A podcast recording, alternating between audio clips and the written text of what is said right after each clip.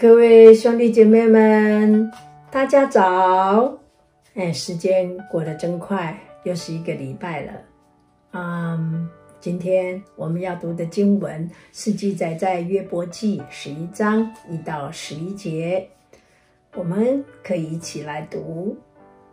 拿马人琐法回答说：“这许多的言语，岂不该回答吗？多嘴多舌的人。”岂可称为义吗？你夸大的话，岂能使人不作声吗？你嬉笑的时候，岂没有人叫你害羞吗？你说我的道理纯全，我在你眼前洁净，惟愿神说话，愿他开口攻击你，并将智慧的奥秘指示你。他有诸般的智慧，所以当知道，神追讨你，比你罪孽该得的还少。你考察就能测透神吗？你岂能尽情测透全人者吗？他的智慧高于天，你还能做什么？生于阴间，你还能知道什么？其量比地长，比海宽。他若经过，将人拘禁，招人受审，谁能阻挡他呢？他本知道虚妄的人，人的罪孽，他虽不留意，还是无所不见。今天这十一节就是神的话。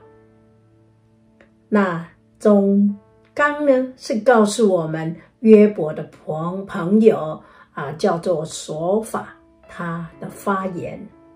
那我们从约伯记二章十一节，我们谈到了约伯的三个朋友，他们听说啊，有很一切的灾祸临到约伯的身上，然后呢，就约好一起。目的要来探望他的好朋友约伯，然后为他悲伤，想要安慰他。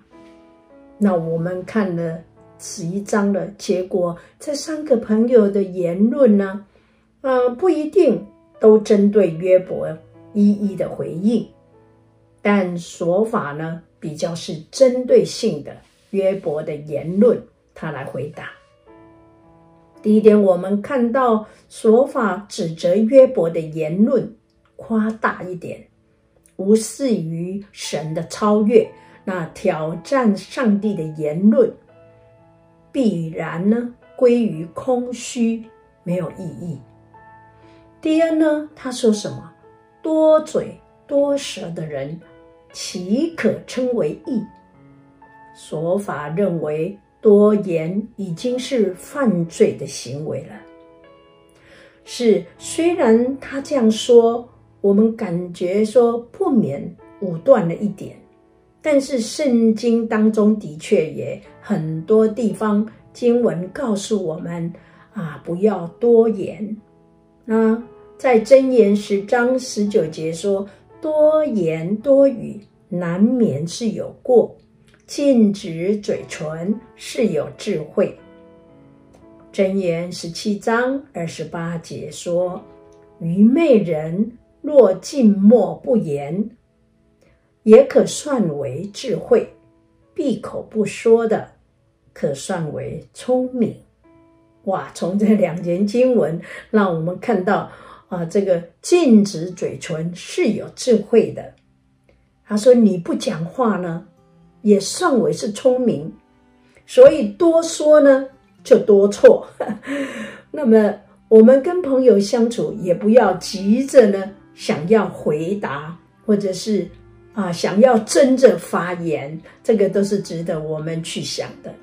那在传道书五章二节说：“你在神面前不可冒失开口，也不可心急发言。”因为神在天上，你在地下，所以你的言语要寡少。